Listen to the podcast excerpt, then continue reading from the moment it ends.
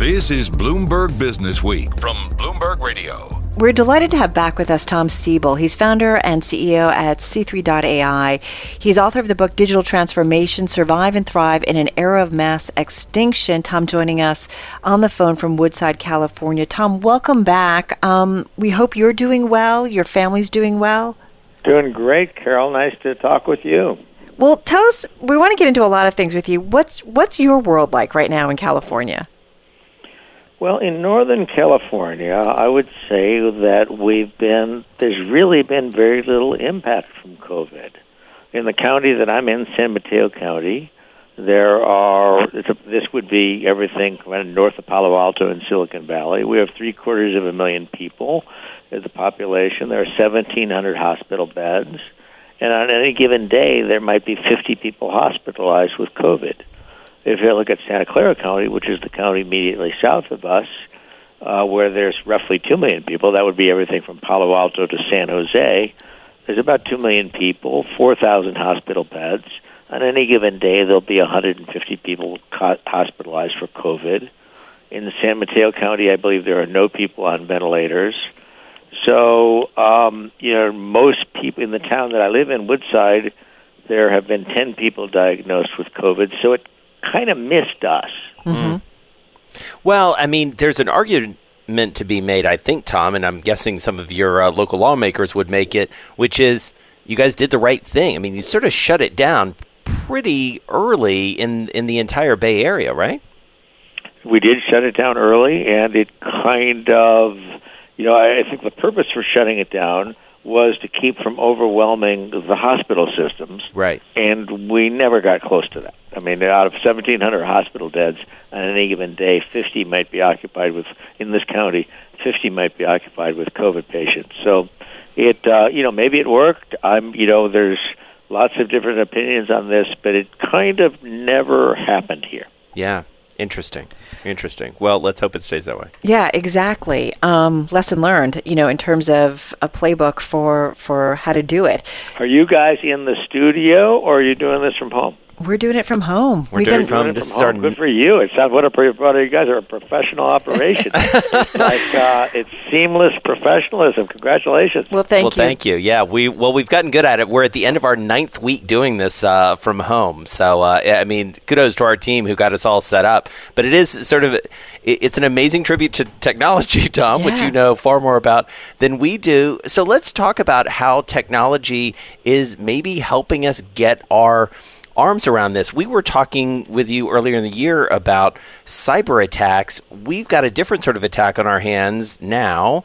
Uh, and I do wonder how technology and this whole concept of a data lake uh, help us understand how that's being used here.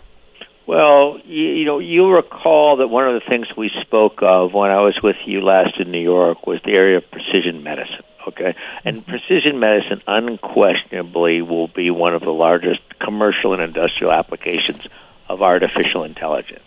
So we can use this for disease prediction, adverse drug reaction, genome specific medical protocols, uh, AI assisted diagnosis.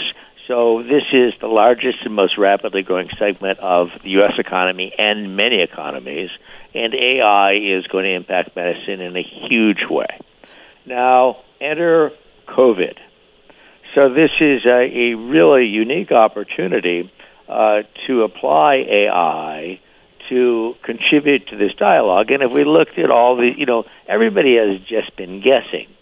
Uh, and uh, and you know, as you change from you know one TV channel to another, and you listen to Neil Ferguson at King's College or the person at Stanford, and one person says the you know, the morbidity rate is going to be between 2% and 5%, and another expert with the same level of expertise says the morbidity rate is going to be going to be like you know one one thousandth of one percent. What is a policymaker to do? Well, what we did is uh, we formed a coalition that we call the C3.ai Digital Transformation Institute, and we founded this with Microsoft.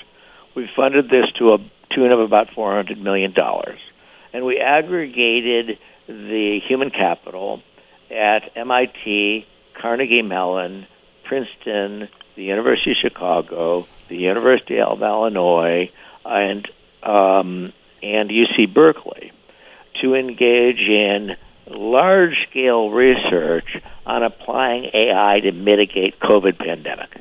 And so this is AI and machine learning models right. to mitigate disease, uh, bioinformatics, right. modeling and simulation of propagation. So that's a that's a major initiative. It's underway. It's really exciting, and that is one of the efforts that we've been engaged in. All right, our guest at this hour is Tom Siebel, founder and CEO at C3.ai, author of Digital Transformation Survive and Thrive in an Era of Mass Extinction. He joins us on the phone from Woodside, California. So, Tom, you really laid out what Data Lake is all about. What's your goal? So, this is, you know, COVID 19 data collection.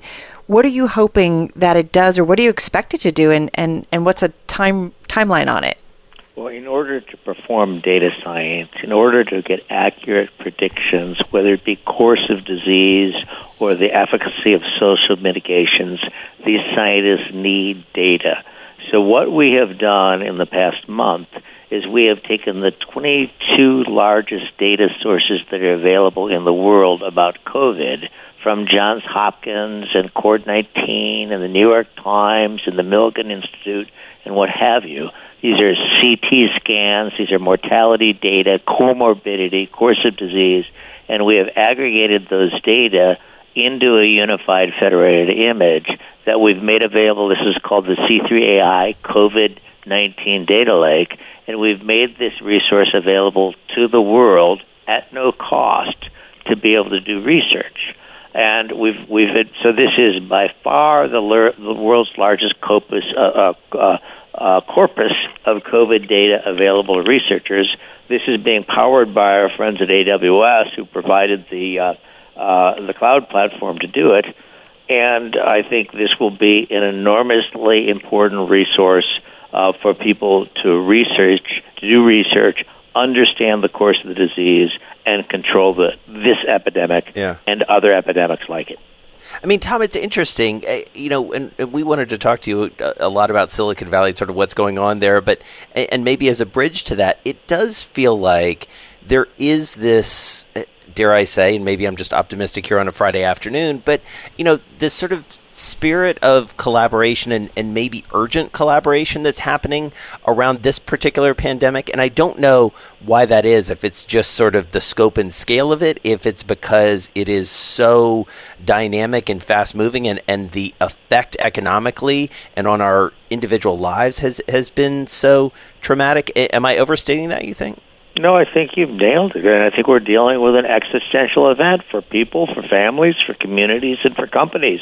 And and, and individuals are pulling together, research institutions are pulling together, countries are pulling together in concerted, extraordinarily large scale efforts to understand the pandemic and control it and it's I think it's very eh, you know eh, eh, it's very inspiring to watch it happen, and it's uh, and it's it's really exciting to be able to be part of it.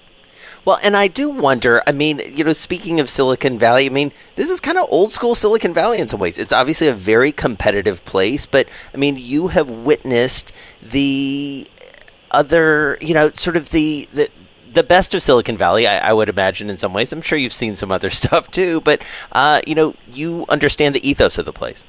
I think that everything, what is going on with COVID globally, this is a test. Okay, this is a test of us as people. This is a test of our families. It's a test of our social structure. It's a test of our governments. Okay, and when our government structures, and you know, hopefully, when history is written, we will all have passed this test. But I think this is an opportunity for all of us to be our best, to be the best we can be, okay, and and and and and and, and solve this problem because it is solvable. Yeah, but it right, but it's you can do it better and quicker, right? If we all work together. And that's, that's we're seeing amazing collaboration through what we're doing with the Digital Transformation Institute and the COVID Data Lake. We are in active cooperation with organizations all around the planet: World Health Organization, UNESCO, CDC, NIH, Stanford University. You name it. Everybody is leaning forward, and all they want uh, Microsoft. AWS, IBM, all the when you when you call them, you ask them to help. All the the the answer is always how Tom Tom how can we help? And so it's uh, it's really really been um, uh, inspiring to see this develop, and I think we're, we can expect to see. Um, you know, I think highly efficacious solutions forthcoming in a reasonably short period of time. Well, that's what I wanted to ask you because the time frame certainly has been one that we've heard everything, even Bill Gates weighing in, you know, everything from as soon as nine months to, you know, maybe 18 months. President talking about a vaccine by the beginning of the year. So I do wonder what you're hearing um, from the community, this global cooperative community, about a real time frame because everybody we seem to talk to, Tom says, you know, we just talked about um, with the head of uh, the Broadway, you know, theater, you know, industry that it's not until we get a vaccine. We've talked with Bob Crandall, who used to head up American Airlines. You don't open up airlines really until you get a vaccine. So, what do you hear about a real time frame about that specifically? Oh, well, I think there are lots of ways to deal with this disease other than disease, other than vaccine, and we are dealing with it today. And there's, but there's lots of questions about which of these which of these techniques are efficacious and which are not. And if we have a large enough data sets, we can tell which are efficacious mm. and which are not, mm-hmm. and we can we can mitigate the spread of disease. We can save lives and this is this is before the advent of a vaccine, which is obviously a year or two off because that's how long it takes. But this is, I mean, this is a natural application of artificial intelligence and data science, and now we are aggregating the data so people can make better informed, more accurate decisions, and more more accurate policy decisions. That was Tom Siebel, founder and CEO at C3.ai, and of course, founder of Siebel Systems. I mean, this is someone, again, who has seen so much in the world of innovation and technology, and now he's trying to apply that to the virus, right? And it's all about data. And Jason, I think it's safe to say that that's how we ultimately get ahead of this. Absolutely. Really enjoyed that conversation. You've been listening to Bloomberg Business Week Extra. Be sure to tune into Bloomberg Business Week Radio live Monday through Friday at 2 p.m. Wall Street time on Bloomberg Radio. I'm Carol Massar. And I'm Jason Kelly. This is Bloomberg.